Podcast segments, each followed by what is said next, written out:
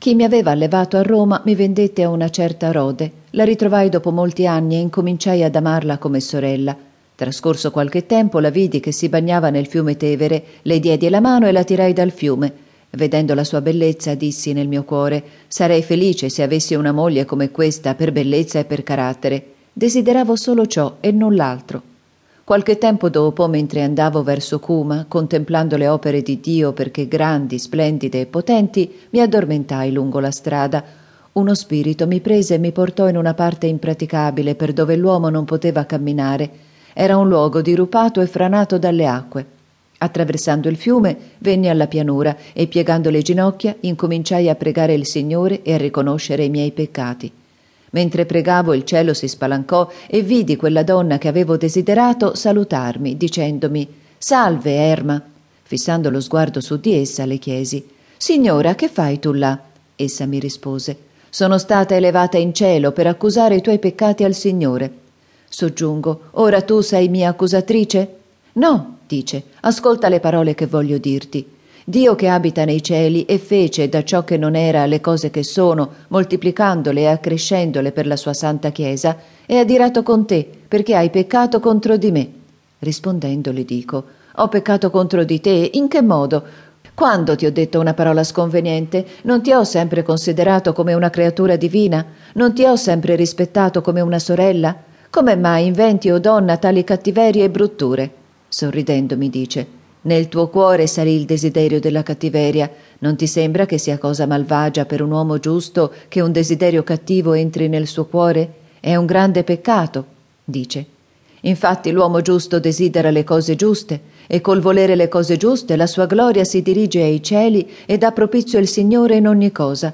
Quelli che nel loro cuore vogliono cose malvagie si preparano la morte e la schiavitù, Soprattutto chi si afferra a questo mondo magnifica le sue ricchezze e non si preoccupa dei beni futuri.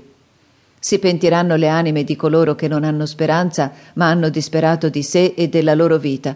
Ma tu prega Dio, ed egli guarirà i tuoi peccati, quelli di tutta la tua casa e di tutti i fedeli.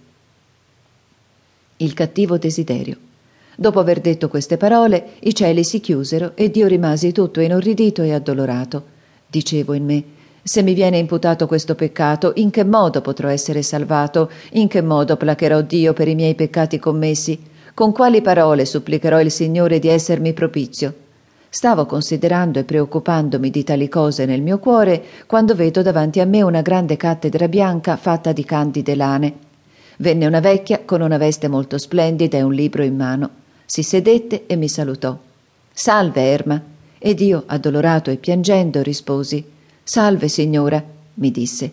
Perché sei triste, Erma? Tu che sei paziente, mite e sempre sorridente, perché appari tetro e non gioviale? Le risposi. Per una donna onorata che mi ha detto di aver io peccato contro di lei. Essa disse. Giammai contro un servo di Dio una cosa simile, ma certamente un desiderio di essa venne nel tuo cuore. Un tale desiderio, per i servi di Dio, comporta un peccato. Intenzione malvagia e sorprendente è per uno spirito lodevole già provato se desidera un'azione cattiva. Soprattutto per Erma, continente e alieno da ogni torpe piacere e pieno di ogni semplicità e di grande innocenza. La Chiesa eterna. Non per questo Dio è adirato contro di te, ma perché tu faccia ravvedere la tua famiglia che ha offeso il Signore e voi genitori. Tu sei tenero verso i figli e non hai rimproverato la famiglia che invece hai lasciato corrompere vergognosamente. Perciò il Signore è adirato con te. Ma egli sanerà tutti i mali accaduti in precedenza nella tua famiglia. Per i loro peccati e per i loro errori ti sei rovinato con i guadagni terreni.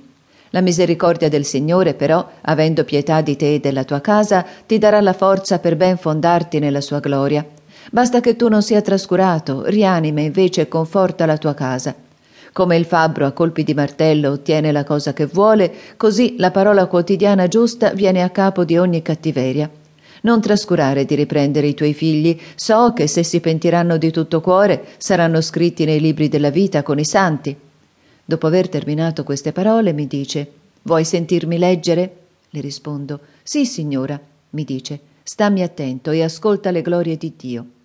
Ascoltai cose grandi e meravigliose che non ho potuto ricordare. Le sue frasi erano terribili e l'uomo non vi poteva reggere.